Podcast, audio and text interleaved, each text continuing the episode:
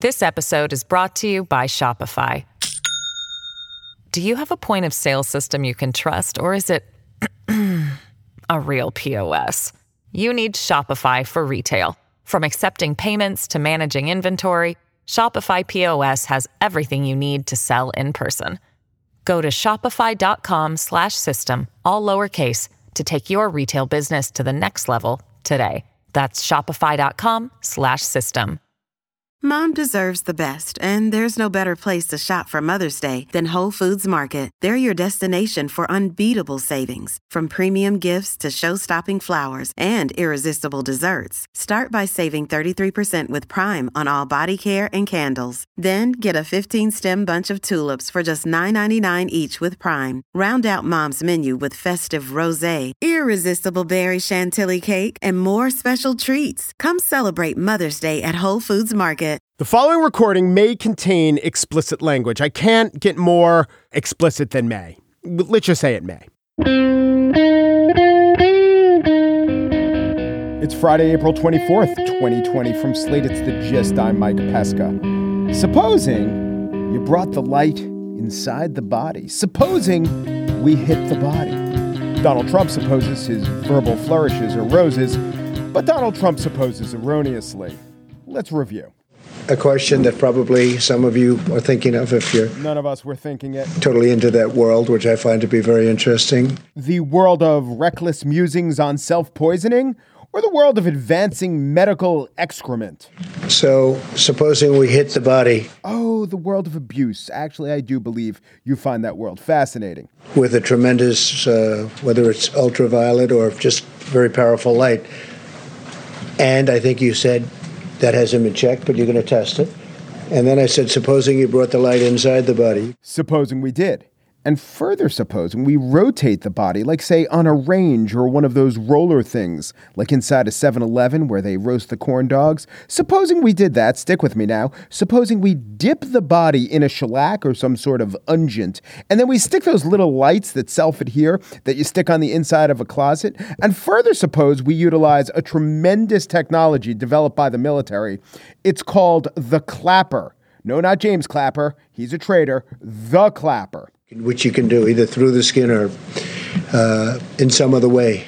I think he means the butt. And I think you said you're going to test that too. Sounds interesting. the right folks who could. Right, and then I see the disinfectant where it knocks it out in a minute, one minute.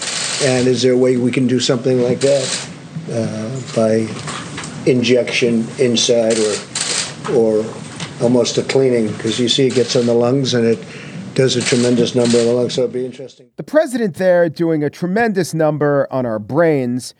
Today, we were waiting for an explanation, perhaps the director's track. He said this. But I was asking a sarcastic and a very sarcastic question to the reporters in the room about disinfectant on the inside. But it does kill it, and it would kill it on the hands, and that would make things much better. That was done in the form of a sarcastic question to the reporters. Sarcasm, mere japery.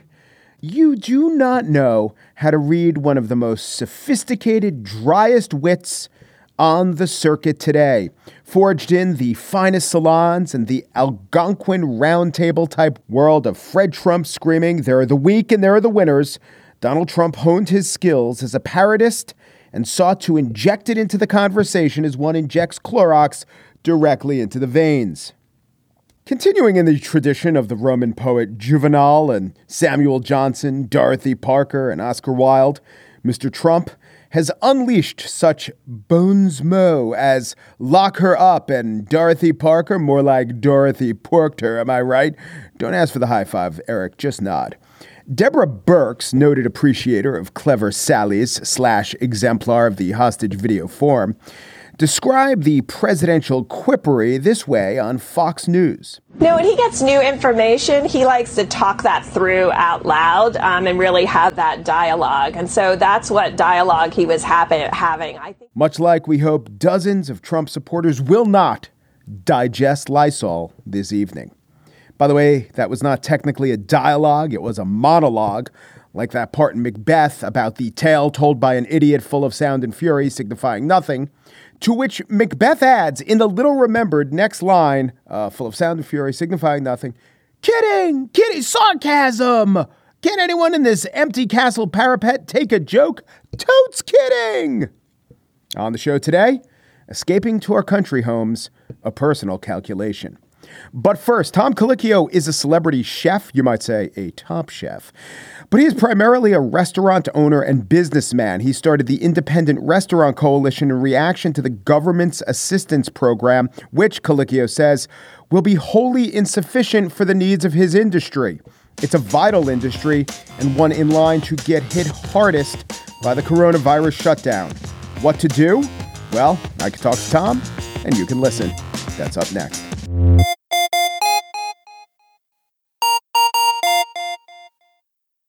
This episode is brought to you by Shopify. Do you have a point of sale system you can trust, or is it a real POS? You need Shopify for retail. From accepting payments to managing inventory, Shopify POS has everything you need to sell in person. Go to shopify.com/system all lowercase to take your retail business to the next level today. That's shopify.com/system. In 1990, manufacturing, the sector of manufacturing, was almost three times larger than the food service industry. But now they're almost neck and neck. The food service industry, other than people who work in factories, the number one private employer. And yet, if you look at the bailout plans, it is being treated as, I don't know, just an add on. The airline industry, they get their own targeted bailout. Restaurant workers, which again employs something like 12 million people, you know, let's hope that they could fight for the table scraps. Tom Colicchio, who is a restaurateur and one of the hosts of Top Chef, has been talking about this issue what to do with the many restaurants, the many restaurant workers who are out of a job now, and he hopes won't be out of a job if ever the economy comes around. Thanks for joining me, Tom. Thanks. Thanks for having me. You own a number of restaurants. Paint a picture of what it would look like were you to return under the circumstances that they're talking about. No, no, but but let's let's set the table first. As one does, yes. Yeah, yeah. So restaurants, um, at best, right now, especially in New York with rents the way they are, at best, maybe you're seeing a 10% profitability. Maybe. Now, in, in my restaurants, I had five restaurants across the country. So four in New York and then a restaurant in uh, Los Angeles. All in, I laid off about 470 people. Opening where I lose half my seats and maybe I'm doing 30% of the business I'm doing now, that's just not a tenable business at that point. Without help, restaurants will not make it through here because there's not a restaurant in this country that can get by doing 30, 40% of the business they were doing before uh, COVID. Very quickly after we got shut down, I got a phone call from a friend and led to another phone call, which led to the formation of the Independent Restaurant Coalition, which led to hiring lobbyists because of some of the work that I've done on the Hill.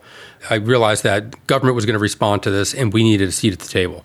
And so we got representation, hired a comms team, and off to the races before we can really start putting a, a, marker down as to what we wanted, government was pretty quickly uh, out of the gate put together PPP. And we tried to get some fixes in there. We made a little headway, but you know, essentially right now, if I'm a restaurant, if I get 100% of my employees back, I can use a portion of that money that'll be forgiven and it'll turn to a grant. The problem is I'm not open. I have no idea when I'm going to be open. I have 8 weeks of payroll protection. So if I hire my staff back now, if they decide to come back, eight weeks from now, I'm out of money and I'm not open. So what does it do? It takes my employees off of unemployment for two months. They're going to have to go right back on unemployment because I run out of money and I'm not open. PPP actually works if you're a business that is open right now. Maybe you, you're depressed by 50% because of COVID. Maybe you've laid off a few employees. Now you hire them back. Your payroll is taken care of, but you still have revenue. We have zero revenue right now. So we're forced to close. And so if we change that date of origin to when we open the restaurant, then we have, we may have something there. That'll give us, you know, again, two months of, of payroll while we're opening and, and we have some revenue coming through. But it also seems they're forcing a condition upon you where you have to retain 100% of your staff and you'd like to, but the rules, the health rules are going to be actually you're only serving 50% of diners. It almost seems as if it were scientifically designed in a lab to work to the opposite of the restaurant industry's needs. Well, the purpose of PPP was not to actually help restaurants open. It was to actually just fund payroll so a lot of people weren't on unemployment. And so this was a way to take the burden off the state unemployment agencies, fund money through people's payroll, um, and pay people. It all makes perfect sense. The problem I have right now is because I'm not open, the money will run out before I'm opened up. That puts opening in jeopardy. And what we don't want to do is have restaurants start to open up, they run out of PPP funding, and they close again. And all those people are back in unemployment without a job to, to ever come back to. Because the other problem we have is that when I have my staff, you know, calling up and you know I call up and say, okay, the, you know, I want to hire you back. They're like, well, you're only going to hire me for for two months and I'm back on unemployment. I'll stay where I am. And so, uh, so I don't want to force a worker back, but unless I get workers back, all that money that I got for PPP just becomes a loan. I, I don't need debt on my books right now. so, um, it, so it's not working. So, what we're asking for after PPP, and if they fix PPP, is what we're calling a restaurant stabilization package. The question isn't necessarily when do I think I can open up. My question is when does the general public feel safe going out to restaurants again, going out to crowded places again? Even if I do some distancing in the restaurant, think about this. Every surface that someone touches, they come into a restaurant, they open the front door. They're putting their hands on that. Do I have to go right behind them with, with disinfectant and disinfect that for every single person who walks in and walks out? Does that mean waiters are wearing masks? Right? How do you how, how do you drink a cocktail when you're wearing a mask? You know, if someone coughs in a restaurant, does that mean I have to clear out the restaurant? Do I have to take temperatures of people coming in? Are we going to get a card if you have antibodies? You already had this. Are you going to get a card that says that you you you, you have antibodies and that you you you're right. not carrying? I mean, it, it's way too complicated. So just the idea of take out half your seats that's not enough. Well, beyond that, you are in the hospitality industry, and wearing a mask and going through these protocols, it seems uh, perhaps necessary, but inhospitable.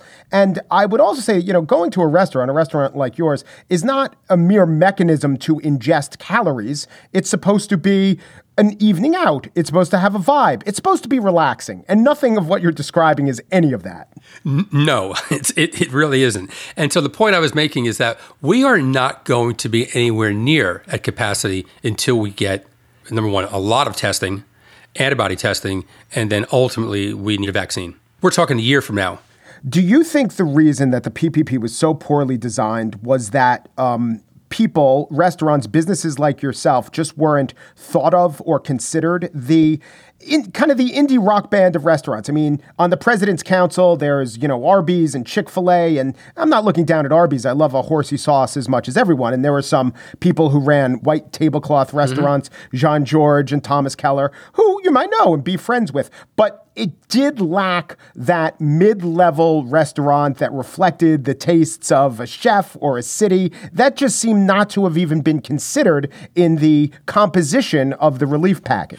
Right. Um, you know, that again, let's not confuse the the relief package with this 200 board of business owners or leaders that Trump put together to figure out how to how to open business for the country. They're two separate things. But my point is, one is congressional and one is uh, presidential. But it seems right. to perhaps reflect who has the ear of those in power. Right, right. I, again, I I think uh, listen, you're right. Thomas, John George, Danielle, they, they are friends of mine. They're fine chefs. What it doesn't reflect is the diversity of our restaurants. It doesn't take into consideration mom and pops. It doesn't take into consideration people of color, women restaurant owners, women chefs. I think the reason PPP doesn't actually work, number one, I don't believe when Marco Rubio was his bill, when he was putting this together, that he actually envisioned that this would take. Uh, you know, I thought maybe they were thinking two months and this will be over at the time.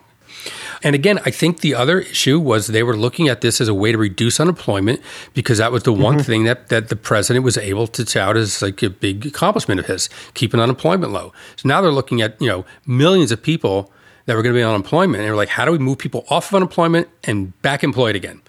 So I think those two things converge together. And I don't think there was enough thought put into how the mechanics of this work. And listen, we were in there when they were crafting this. You know, we were talking to staffers. I mean, I can't tell you how many members of Congress I've spoken to in the last, you know, month, month and a half. They're hearing us, they're, they're listening to us. But, you know, now you have the fact that Marco Rubio, it's his bill. If you're a senator and you get a bill passed, a major piece of legislation passed, that's a feather in your cap, especially when mm-hmm. you believe that this piece of legislation is going to save small businesses across the country. You better believe that in, that in four years from now, Marco Rubio will run for president and he will use this as his major major accomplishment that he saved small businesses. So therefore, he is very reluctant to do anything to change it. So there's politics involved here too and electoral politics involved. And so, you know, you have to sort of get through to him saying, it's, you know, it's six months from now, that's not the story that's going to be told. So you should rethink right. this. That's not, right. it's not the story. Now, again, keep in mind that this PPP was put together for all small businesses. It didn't have a restaurant carve out, but what they should have taken into consideration was businesses that were forced to close but Marco Rubio's situation, that is not necessarily a flaw. That could be a virtue if he's open to wanting to take credit. And this is how politics should work. A politician a crafts legislation, he or she rightly gets credit for it. He touts it as part of his resume. You can leverage that to convince him to make it better or fix it. That's exactly what we're trying to do. yeah. Um, but also talking to uh, Nydia Velázquez, who runs the House Small Business uh, Committee, working with her. And, you know, they they hear it loud and clear. I mean, just last night, you know, Mark Warner posted this. Uh, the senator from Virginia posted this tuna melt that he put together that was pretty bad. And so my comment was, okay, I'll say it, pack your knives. And he got back to me and said, you know, he was actually on a, a, a episode of Top Chef when we shot in DC. A bunch of politicians were, and uh, he said, "Well, that, that's why you didn't let me anywhere near the kitchen when we filmed uh, when you filmed in DC." And uh, he said, "That's why we need to go out and support our local restaurants." And my response was, "While you're at it, uh, let's talk about it. Local restaurants yeah. are not are not being are not being helped by PPP." Um, he DM'd me, and so we're getting together tomorrow to discuss PPP. Um, and I may give him some tips on a, on a tuna melt while I'm at it. But um, yeah. but yes, but but my, my point is like they're, they're listening to us, but now it's just a, a, the struggle to try to you know change legislation or craft new legislation. Depending on the day some days some days i feel better than others. Um, you know what we're hoping for at this point because it seems like the only thing that's going to change ppp is the secretary of the treasury mnuchin to actually um, give us some uh, some some guidance on ppp um, because the treasury department can still give statutory guidance on that bill and so that's what we're hoping that that Mnuchin will look at this and just you know using some common sense, saying, "Yeah, this doesn't work for a lot of businesses, so let's fix it." So Jeff Gordinier, a great writer for Esquire, he wrote all about the the landscape of the kind of restaurants you run, the kind of restaurants that maybe he surmises Trump and the Trump family patronizes. And he writes the revolution, meaning these great independent restaurants that reflect artistry and uh, cuisines and history. That revolution is officially over. It came to a stark and nauseating halt on Friday the 13th in March 2020. A virus put countless independent restaurants into a coma. It's agonizing to think that thousands of these restaurants, many of them on the brink of fostering new transformations in new places, might finally be killed off by the culture wars. Do you co-sign to that? Well, I don't know if it's shut off because of the culture wars, but I, I agree with him that it's a nail in the coffin of young chefs who are willing to take a risk and put a stake in the ground and do something different um, help to try to change the industry by sort of the way they function, who they're hiring, how they're hiring, and doing something interesting and cool. Someone like me who's established, uh, yeah, I'll admit I'm I'm a little less risk averse as the older I get. When you're you know a young upstart and someone gives you some funding, boy, you're, you're doing a lot of creative stuff. Now, the other thing, the other trend, and he touches on this too, where young cooks they come into New York, are Chicago, maybe Los Angeles, San Francisco. They go to the big cities to learn, and then they're going mm-hmm. back into smaller cities And they're bringing right. all these great concepts to the secondary cities and the tertiary cities. And now you can get great food anywhere in this country. I was just going to say, I was just going to cite the statistic that I think it's 45% of new retail openings in Cleveland, Ohio were restaurants. There it's like go. the number one restaurant town, and restaurants are driving that economy, especially since LeBron James left. Right, and, but but that's where that's where, and, and again, you're touching on something really important. This is why we believe that restaurants need a special fund to make sure that that we can open, that make sure that we could sustain ourselves because we're uniquely positioned because we employ 11 plus million people. And not only that, when you think about the smaller independent restaurants, they're the ones who are buying directly from farmers and fishermen who are shopping in the green markets, who are keeping winemakers in business and cheesemakers in business. So indirectly, we support probably 20 million people. And so, what happens if that's gone? So, the other argument I make is what happens to real estate? What's going to happen to all these retail spaces that are gone? What does that do to the communities? Yeah. Retail, by the way, restaurants and gyms are the only growth factors in real estate. Yeah, right. If you were asked, like Keller and Wolfgang Puck and Jean-Georges, at least a few of whom I happen to know aren't huge fans of the president. But if you were asked to serve on a presidential council, would you do it like Mattis and Fauci did, or could you not bring yourself to do that? It's a, it's a really good question. And I don't fault Thomas or Danielle or John George for saying yes. They're looking at an opportunity to help the restaurant industry, so they're going to say yes, that's fine. And I don't know if it's necessarily incumbent upon them to say, hey, wait a minute, you're not including this one, this one, this one. Would I say yes? I, I don't know. And if I did, I can tell you I would I wouldn't tweet out that it's an honor for me to be on you know this council. Uh, I would say with a lot of skepticism and cynicism, I decided to say yes, and hopefully I can make a difference. But I certainly wouldn't stand up there and go. You know, dear president, you've been so great for us. Oh my God, I can't believe you're doing this. Okay, let's try to do something. No, I'm, I'm sorry. I, I couldn't bring myself to do that. If I can help out, great, but I'm certainly not going to sit there and carry his water. Well, this is actually something I've always wanted to ask you. I follow you on Twitter, and you are you are as scathing, gimlet-eyed, insightful, however you want to say it, as say a really good MSNBC analyst. If I put your tweets up next to I don't know Chris Hayes's, maybe his would have a little more stats, but they'd be similar. And I always wondered about that because you know you have to serve all the public. There is, I think, it's not about being hashtag resistance or not, but there's an argument to make that as part of the hospitality business, are you being maximally hospitable by putting those opinions out there? So my question was, was it a choice that you had to make? And uh, how has the choice gone in terms of business and the bottom line to be so outspoken politically? Well, you know, I, I've been outspoken politically for a while. I co founded an organization called Food Policy Action based in Washington, D.C.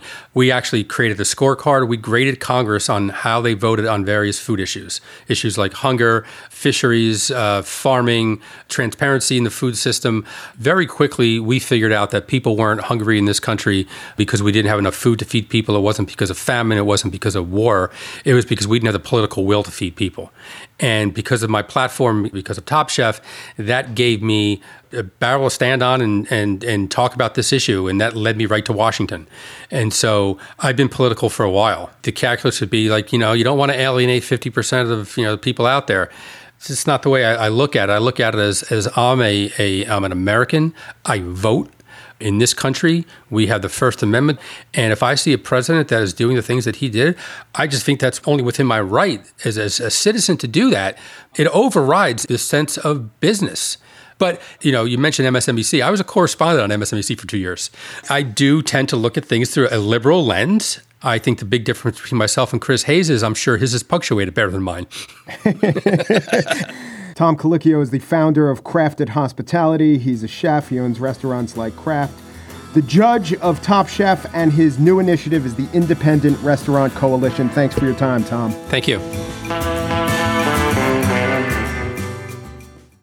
And now the spiel. The writer and two time defending GIST champion and guest, and let's say friend, Megan Daum, wrote an essay about getting out of New York City during the coronavirus. And she brought her puppy along because puppies are comforting and leaving New York is a rational decision.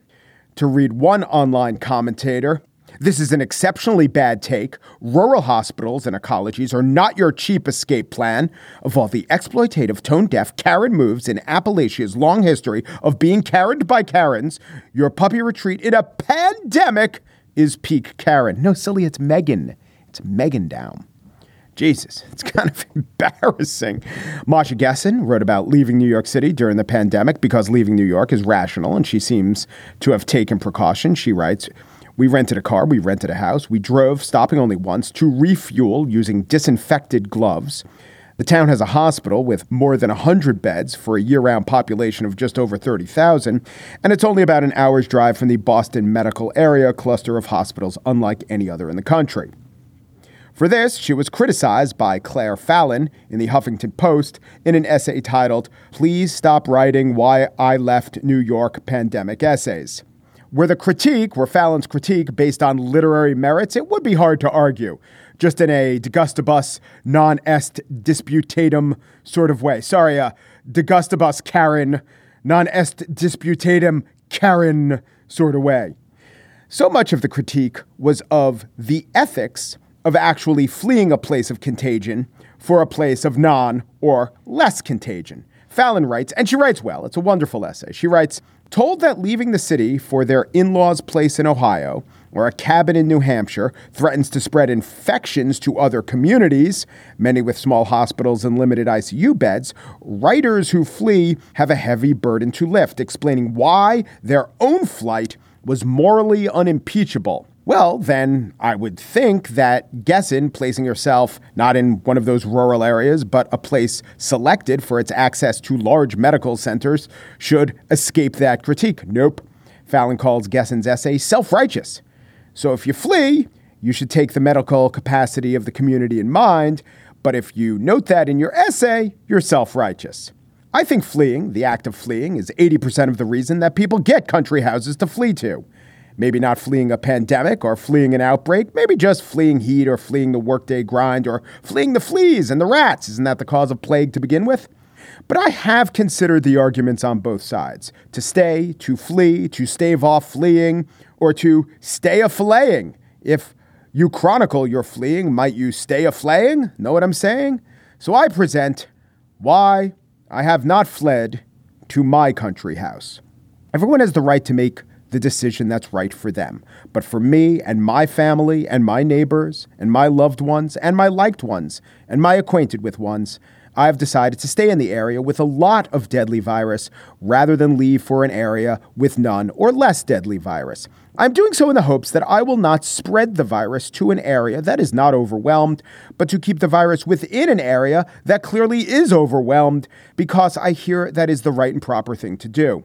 While I understand that I could leave the area of much virus, have minimal contact along the way in relocating to another unvirused area, and I have also read a lot of studies that indicate that fleeting interactions at distances, in masks, and in open spaces are very, very, very unlikely ways to catch the virus. I know not everyone will understand that.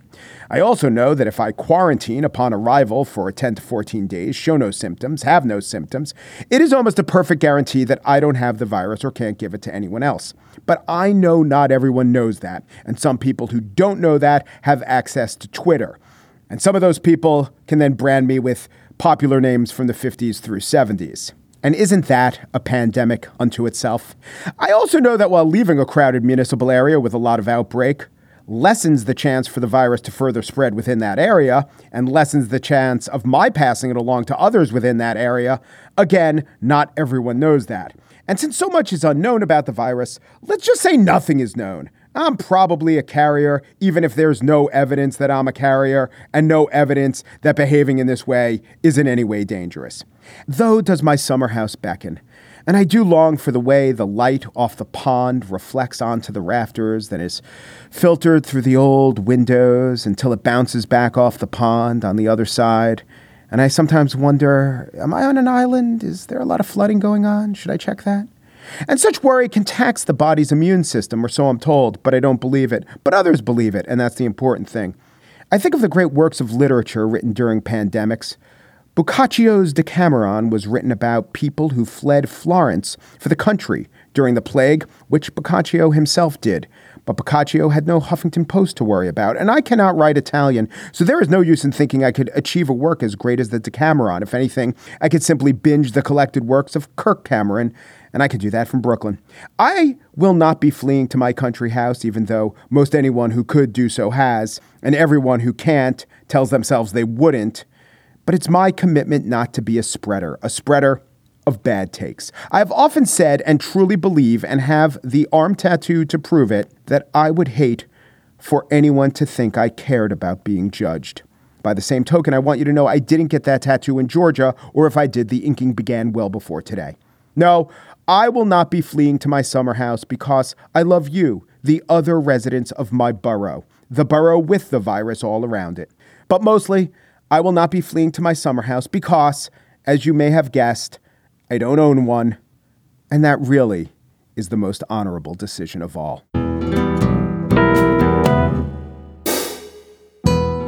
And that's it for today's show. Margaret Kelley is the Gist associate producer. Her four pack a day of camel mediums did a tremendous number on the lungs.